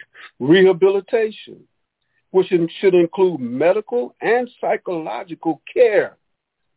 A lot of us, Brother Baruti, been telling us, a lot of us are out of our minds. We have to be brought back into reality. So we need, a lot of us are injured, are crippled, and, and have have have have diseases and things that we wouldn't have had if this wouldn't have happened to us. So we need that re- rehabilitation, that medical and psychological, and satisfaction. Which satisfaction should include cessation. I mean, stop it. You know, turn this thing around. Quit, stop the harm. Like he said, we're still we're still hurting. We're still being killed and murdered and stuff. So we're talking about cessation, stopping the violence, and do some truth seeking to see why it's being done. And then guarantees of non-repetition. And that means a deep change in attitude of our, our, our, our enslavers. Attitudes about racism and white supremacy and, and racial discrimination. All that has to stop. And we have to be guaranteed that that stuff can be dealt with. It can be dealt with. A lot of people say you can't end racism. I say it is a taught thing. You, you're not born a racist. You're taught racism. So you can unteach whatever you can teach or stop teaching it. So you can deal with racism and white supremacy. And that must be dealt with in a reparations package. So I'm just going to kind of wrap it up with some questions that I want all of us to think about while we listen to these presentations. And now, again, what does reparations look like for Africa and African people? Africa is entitled to reparation. What does that look like? We have to think about that. If we're going to make this demand, we got to know what we're demanding. What does it look like? What, how do we want to be repaired? What would the, what would be the process? Because we have, some of us have said we've received reparations in the past. I think it was Brother Kofi uh, spoke about Belinda Royall, Sutton Royall, one of the oldest reparations uh, uh, payment back in 1783. You've had the city of Chicago pay pay uh, reparations to Africans in, in the city of Chicago. The city of Chicago, uh, I mean not the city, but the state of Florida paid reparations in 1994 for the destruction of a town called Rosewood. You've had universities pay rep. Georgetown University has paid reparations for them selling off some slaves back in the, in, in, in, in the I think it was 1600s or 1800s. City of Tulsa, Oklahoma, for the for the destruction of Greenwood. Believe it or not, they paid reparation without paying money. They just build some monuments and, and, and, and buildings and stuff and say, okay, this is our this is our part of the reparation, but they they paid no one any money. So that's why we still have a fight and a lawsuit going on in Tulsa, Oklahoma for reparations. The U.S. government has paid reparations to the victims of the Tuskegee experiment, the city of Evanston, Illinois, and now we're facing the state of California. And they're in, they're in the process of looking at what they're going to do, how they're going to do it.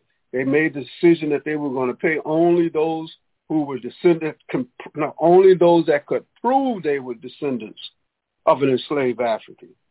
That didn't go over well with many of us, especially NCOBRA. However, they have they have amended that to say, okay, we'll pay anybody that can prove that they had ancestors here before 1900.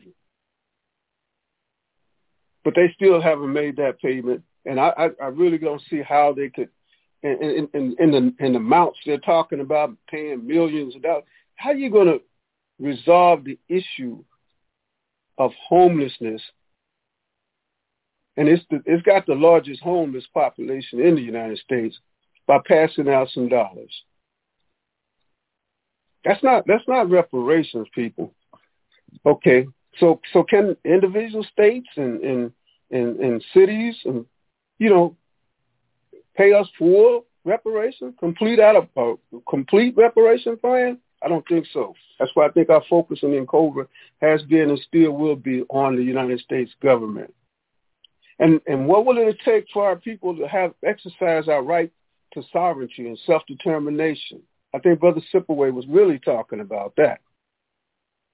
And what about closing the wealth gap? If we're not, if we're going to stay here and, and white people own two, ten times as much resources as the average black family, that's got to be a, a part of a reparations plan. And like I said earlier, ultimately we'll have to do the real work ourselves, the repair and the loss of our culture. And that's something that will sustain us for generations to come. And how do we do that? First, we must get organized. So any legitimate reparation plan must have a widespread in, input from all Africans affected by, or at least by their chosen representatives. So they can't tell us what reparations is. Only we can say what reparations is. So we have to ask ourselves, what is it? What does it look like? What are we what are we demanding? And we got to know the ramifications of it. And the ramifications that we in NCOBRA talk about a lot of times is the five injury areas. The five injury areas. And, and that has to do with education, criminal justice, wealth and power, peoplehood, and health. We have been injured in those five areas ever since the slave enslavement started, and we're still being injured in those five areas every day, in education, in the criminal punishment system, as uh, uh, uh, my man called it, the criminal criminal justice system. It is criminal. Wealth and power, like I said, 10 times more wealth than the average black families. White families have 10 times more, more wealth. Peoplehood. Brother Sipaway, uh, Sipaway was talking about that. What happened to our peoplehood and our health? We're losing every day. We're dying every day. Our, our women and our children are dying every day because of health issues that we shouldn't have to deal with. In our neighborhoods, we don't have proper hospitalization or, or, or, or health care. So reparations is not just about that paycheck. It is a big part of it. I mean, we, we're not we're not going to turn down the, the, the finances. We're entitled to that. But I, I think the, the, the, the, the perfect example that I've seen about reparations is what the, the Jewish people got from the Germans. What did they get? They got Israel. They left Germany, went to Palestine, and called it Israel. So they got a nation of their own. And then the Germans had to pay for the relocation of all those people to that place. And they had got individual payments. They got cash payments. That's a reparation settlement. And they're able to take care of themselves financially from now on off of that reparation. And their descendants even filed a lawsuit for reparations. So that's the kind of reparations we got to start thinking about and looking at. And it's got to be for not just us, but for all Africans whether you be from uh, Jamaica or Trinidad or London, England. I mean, all all Africans worldwide are entitled to reparations, and many of us are, are, are demanding it.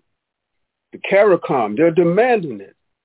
That's the Caribbean islands coming together and fighting together for reparations from Great Britain. You got Australians, Canadians, you got Africans worldwide demanding reparations. But we have to know what the scope of reparations is, and we need to know where to, to make that demand. Because if we're just going to make it on individual corporations, we're going to make it on individual states, we're not going to get full reparation. We may get a paycheck.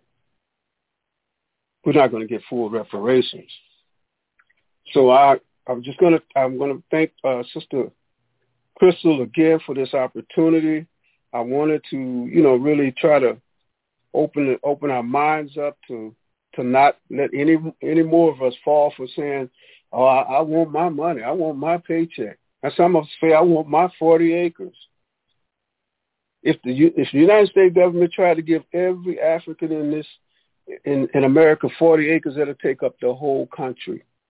See, when they made that deal for 40 acres, it was less than a million of us. It's over 40 million of us now. So as as uh, Brother Sipaway said, in the words of Dr. Obadele in the in the RNA, we, just just five states to do. Five states where we're the most heavily populated right now. But we must have land of our own. We must have land of our own in order to be economically independent. Economically independent and self-determined. So again, I want to thank Sister Crystal. I know Black Power. 30 minutes. I, I appreciate that 30 minutes. Black Power. We want to thank you, Brother James Rogers, and all of the good work that you brothers and sisters within COBRA, the National Coalition of Blacks for Reparations in America.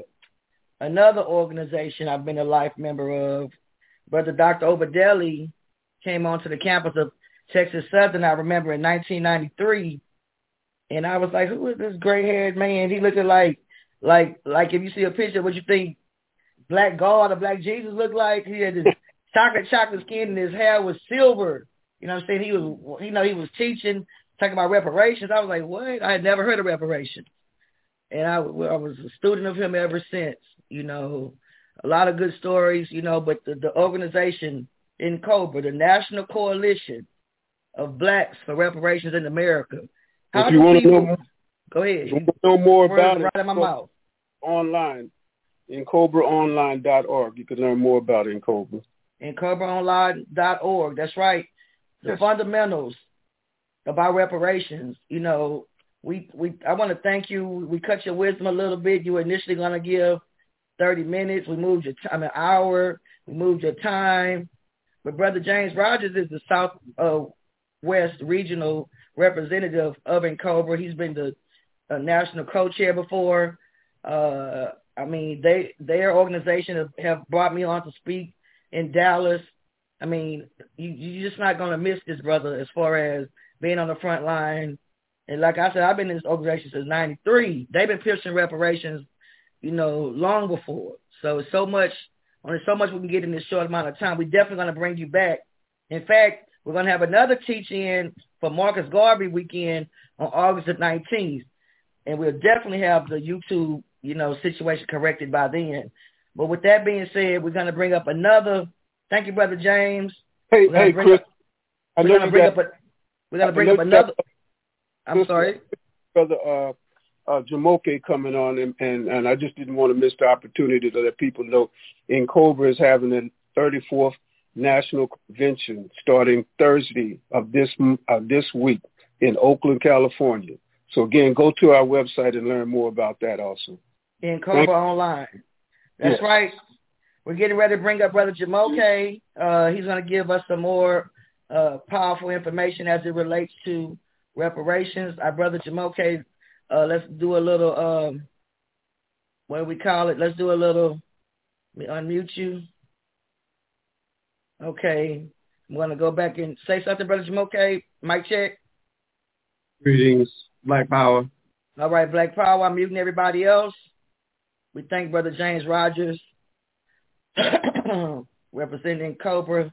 Now we have Nana Kwesi Jamoke Ifitayo, a.k.a. Brother Jamoke. He's mm-hmm. got a strong bill for us. He started off this morning bringing us in in a, in the spiritual way with our ancestors for the libation. Now he's right black at it.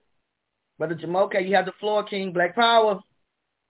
Black Power. Thanks again, Sister Crystal, for, for hosting this event and giving me the opportunity to say a few words.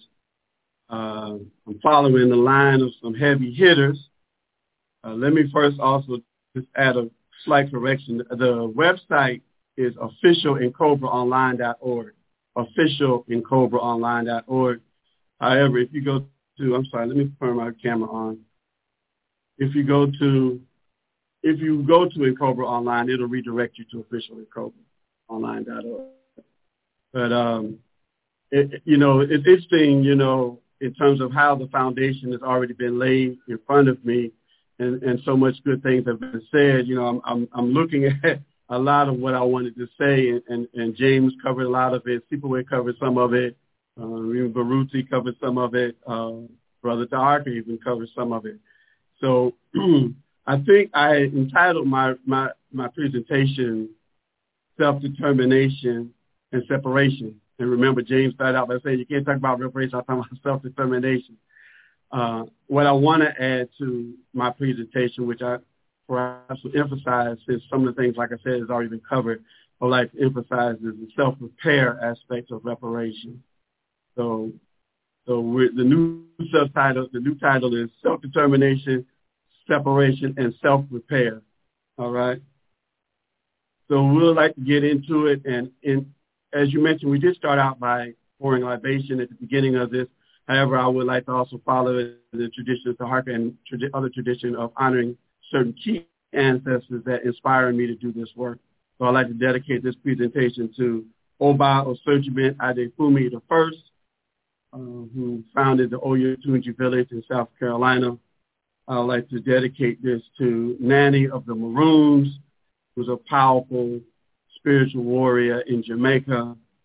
I'd like to dedicate this presentation to Imari Obadele, um, visionary, thought leader, founder of the Republic of New Africa, as well as founder of NCOBRA, and Queen Mother Dorothy Benton Lewis, who just a tireless worker for reparations, starting really from her days in high school and got involved and, and continued to fight for reparations and set up over, I think, about five different formations. She was a part of the forming of reparations groups and organizations and just was 1,000% dedicated to this fight for reparations and also talked a lot about the, the spiritual transformation part, the self-repair part that we need to do as well. So I lift this presentation up in honor of those four. So I wanted to get this in at, at the beginning, which is, you know, oftentimes people say Juneteenth, and you'll see it on T-shirts and stuff as uh, Independence Day. I think somebody else spoke to this too, but I just, you know, Juneteenth is not our Independence Day because we didn't get our nation state. Juneteenth could be considered an Emancipation Day, but it's definitely not our Independence Day. Because independence would come with a nation state with their own government and own laws and, and own currency and bank and all of that. So when I joined N'COBRA um, back in the um, 90s, around the same time Brother James joined NCOBRA, I was told by the elders that there's basically three roads to reparations. One of those roads are those who want to repatriate and also maybe immigrate to other nations, but those who want to go back to Africa but not just to go back to Africa, to go back to Africa with resources such that we could build schools, hospitals, industry, and things that we need to be viable in Africa. Um, the other option was having a sovereign nation state carved out of the United States for people of African descent or new Africans. And then the third option is assimilation. Now, the people who formed NCOBRA, primarily black nationalists and Pan-Africanists.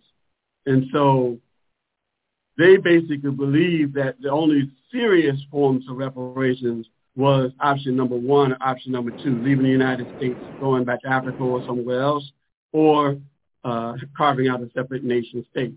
However, they took a tactical view that if we want to make this a mainstream movement and bring in our people, we need to also allow for those who want to stay in the United States and not necessarily separate. Assimil- um, so we call it that road assimilation. And and that was um, again, but they felt that rep- reparations would be separation primarily, either repatriation or sovereign nation state. So along the journey with N'COBRA, N'COBRA identified what we call the five injury areas. Again, James mentioned that the five injury areas. What this was was we were crafting a lawsuit, and we wanted to look at the ways that we were harmed. And one of the things that people often think about people think about wealth, people think about health, people think about education. Those are the other four. One that people often think about is peoplehood, nationhood. The fact that our languages were taken, our cultures, as Baba Baruti talked about, our names, our ways of being, our, our ways of self-governance, our ways of resolving conflict in the community. And so all of those things are, are as an attack on our peoplehood and nationhood. And those are the things that need to be also included whenever we talk about reparations. How do we repair that and address those issues? However, if we go further into understanding the uh, fullness of reparations, we use a standard of the United Nations, five forms of full repair reparations. And I'm just going to focus on two of those. One is cessation and non-repetition. Uh, again, as Baba Baruti eloquently showed us, you know, and talked about the fact that these crimes um, against people of African descent are still happening right now uh, in, in every area, from, from police to education to healthcare to um, in, in, in every area of human life. And so part of reparations has to be the ending of those crimes and the ending of um, those things that continue to happen to us in this country. And so if you think about it, again, option number one and option two make the most sense if you're trying to do that. If you stay inside the United Nations, inside of the United States, and it makes it more challenging to figure out how to craft public policy such that these things won't continue to happen. Um, the other um, form of, and as I mentioned, cessation, non-repetition, I would like to add to that, um, thank Brother Taharka for lifting up political prisoners and prisoners of war and those in exile. Uh, NCOBRA has always had that as an important aspect of the reparations movement. And, you know, to me, and again, I, I should say this to qualify this early in the presentation, um, uh, the title I have right now is the Southeast Regional Representative of NCOBRA, also the male co-chair of the South Florida chapter of NCOBRA. I've been the past national male co-chair of NCOBRA, past national secretary. I've also had leadership positions in the Republic of New Africa, including president and vice president, district representative. But today, I'm not speaking on behalf of NCOBRA. I'm speaking on behalf of Jamoke, someone who spent about 30 years now um, inside the reparations movement, as Sister Crystal said, boots on the ground, organizing. And so one of the things to me that we would have to, you know, a reparations demand would be not just releasing of our political prisoners or prisoners of war, but releasing all the brothers and sisters that's in jail. And, and you know, we would have our own way of addressing how to um, deal with them in terms of whatever crimes, or I don't even like to say crimes, whichever way that they broke the trust in the community. And we know, for example, in Africa, we didn't have prisons, right? So we had other ways of addressing um, people when they broke trust in the community. So the other form of reparations from the United Nations that I wanted to highlight is restitution. Restitution deals with, again, our legal standing. And I think that, uh, again, President Sipaway did an excellent presentation in terms of that. Um, that I first learned about that from, from Imari Obadele in the Republic of New Africa, the fact that the 14th Amendment was imposed on our people. We did not agree that we wanted to be citizens of the United States. And a law has to be consensual. So we we had the opportunity to, to agree to be citizens of the United States or agree not to be citizens of the United States or agree to have our own separate territory, which is what was said to General Stanton and, and which became 40 acres and a mule, which was a, to be a separate territory for people of African descent um, from, from the enslavement period. And so, you know, we, we stand on, on this, this, this fact that we, we we didn't agree to be citizens in the United States. So that has to be looked at in terms of in terms of our reparations demand, as well as our loss of language, as well again as well as our loss of culture, as well as our loss of ways of being and how we did things. Um, all of that has to has to be addressed as it relates to um, reparations. I, I, wanted to, uh, you know, talking about the Republic of New Africa, the provisional government of the Republic of New Africa, um, probably most people on this call are familiar with um, the idea of some activists, and at that time they were called militants. Uh, one of my elders said he don't like term activists, he preferred militants, which is what they were called back then. Um, came together on March 31st, 1968 to, to begin to form our own nation. We hear times people say we're a nation within a nation and all that.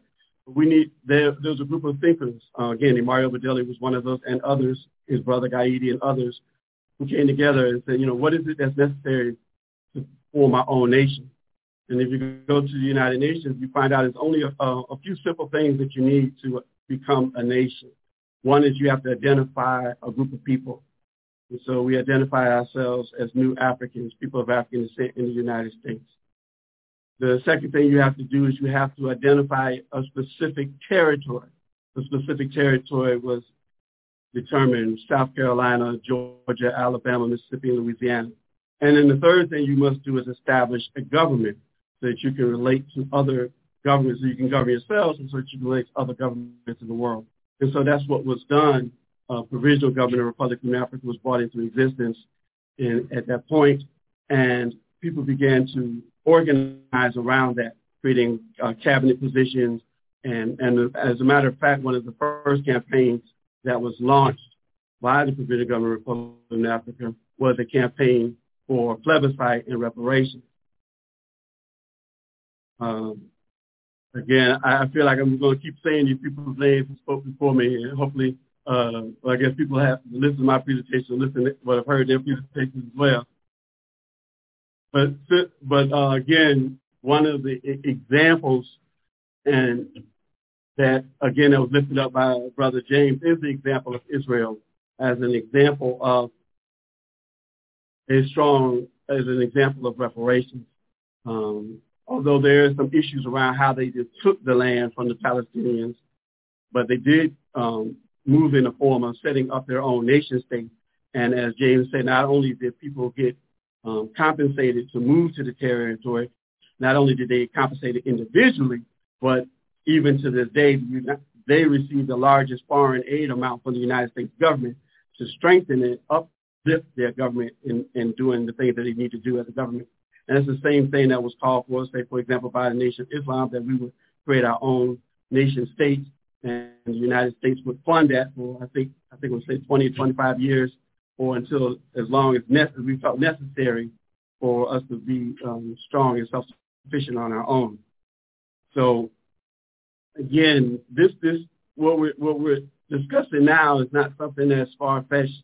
This is something that's grounded in international law and it's really just based on us really coming together and organize ourselves and be willing to make a strong, powerful demand and back it up. Um, we want to go and, and shift a little bit now. Like I said, a lot of this has already been said, so I wanted to go and shift a little bit into the area of self-repair. Some people use the word internal reparations. I particularly do not like to use that word. I prefer the term self-repair. Um, I know in conversations with Dr. Marimba Ani and others um, was agreement that we should not use necessarily use the word internal reparations. That self-repair, which was brought forward by Professor Chinweizu of Nigeria at the um, reparations conference held in Abuja, April 23rd, 27, 1993. Um, he, he, put forth a very powerful document on reparations and self-repair. Just going to read an excerpt from that. And he says, let me begin by noting that reparations is not just about money. It's not even mostly about money. In fact, money is not even 1% of what reparations is about.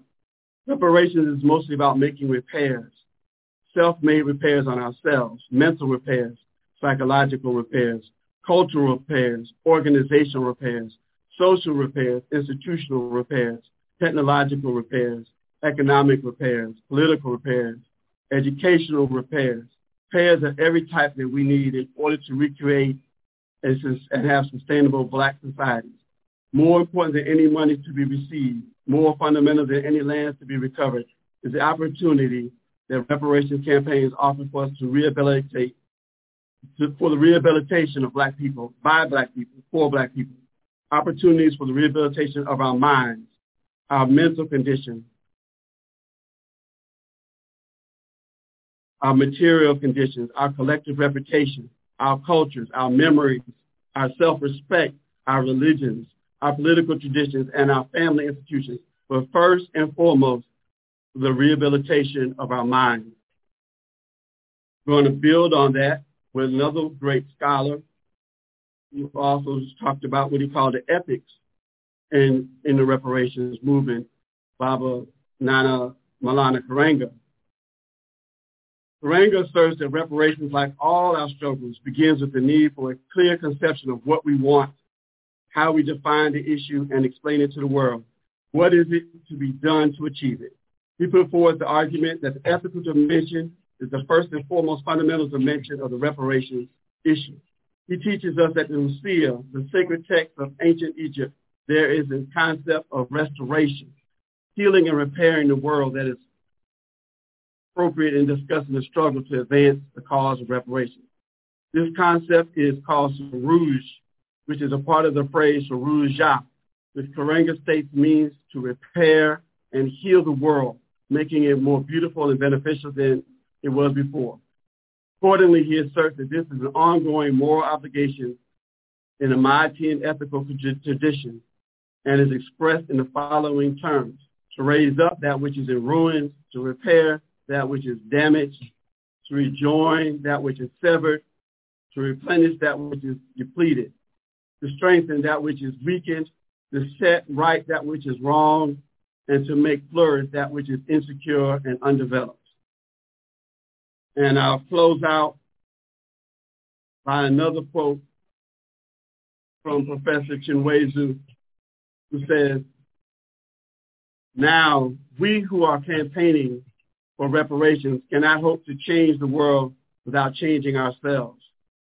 We cannot hope to change the world without changing our ways of seeing the world, our ways of thinking about the world, our ways of organizing our world, our ways of working and dreaming in, the, in our world.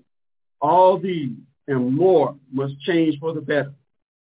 The type of black man and black woman that was made by the Holocaust, that was made to feel inferior by slavery, and then was steeped in colonial attitudes and values.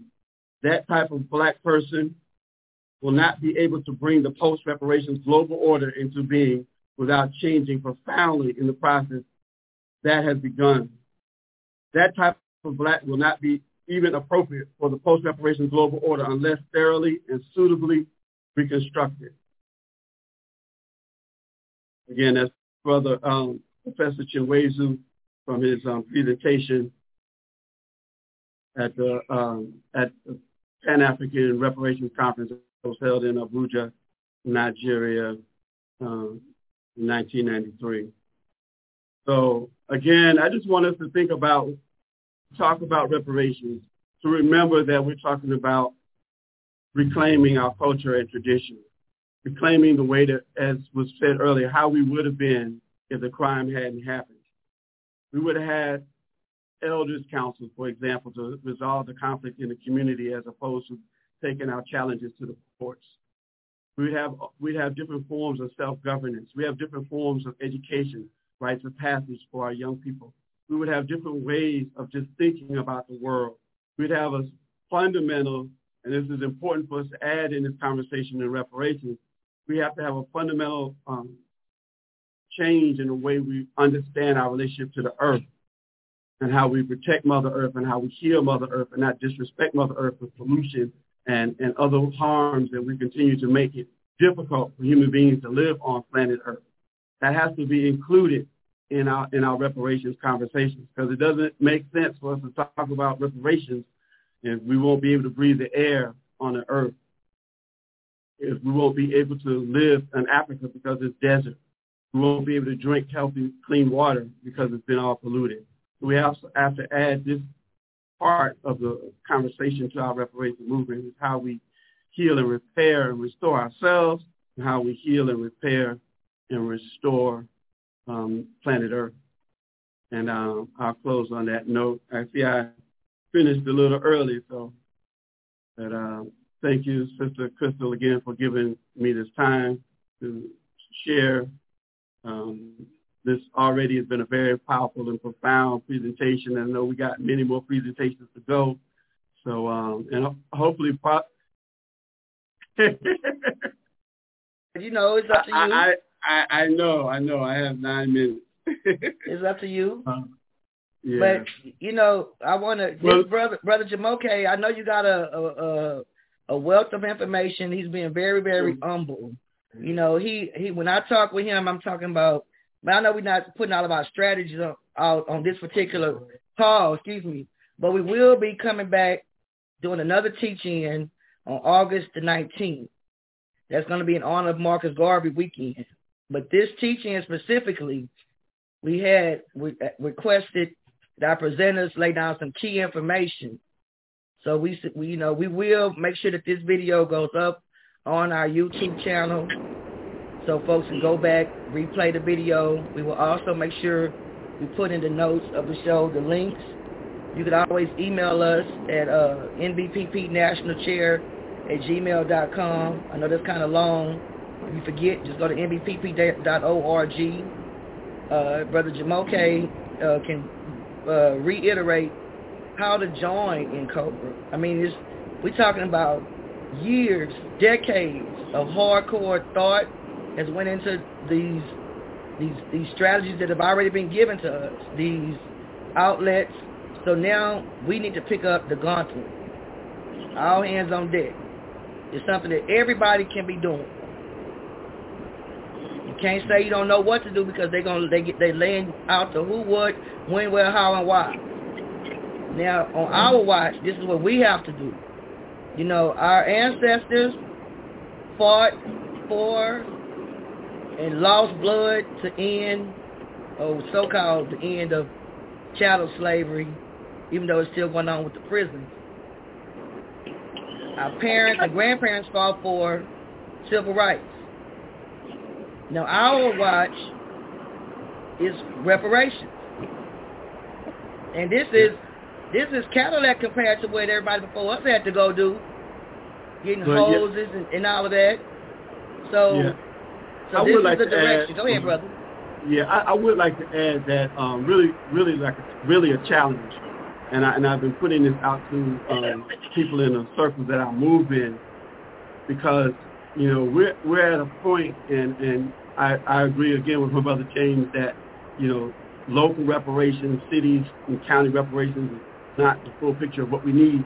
However, we it, we are getting successes right now in the area of local reparations in terms of city, county, and state. So I'm really, really challenging the type of people who are on this call to really get involved and engaged in this process, to get involved in your local reparations movement because what uh, end up happening is that, you know, reparations will come out looking a certain way, uh, you know, and, and we'll be complaining, talking about, oh, that's just for the bourgeois, or that's for, this is not serious, or this is not holistic enough, and, and, and it'll be because we weren't involved and we weren't at the table.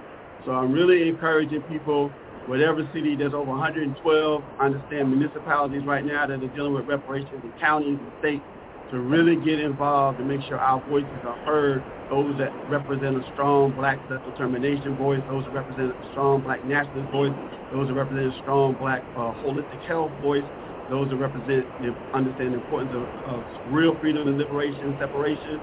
Um, we need to be getting involved in these conversations at the local level. I am involved, you know, as, as Phil said, boots on the ground, doing it. I'm not just talking about it. I'm doing it right now in Miami-Dade County in South Florida. We just had a meeting um, uh, just a few days ago, and, and we're and also I've been involved with the Fulton County Reparations Task Force um, in Atlanta, where I used to live.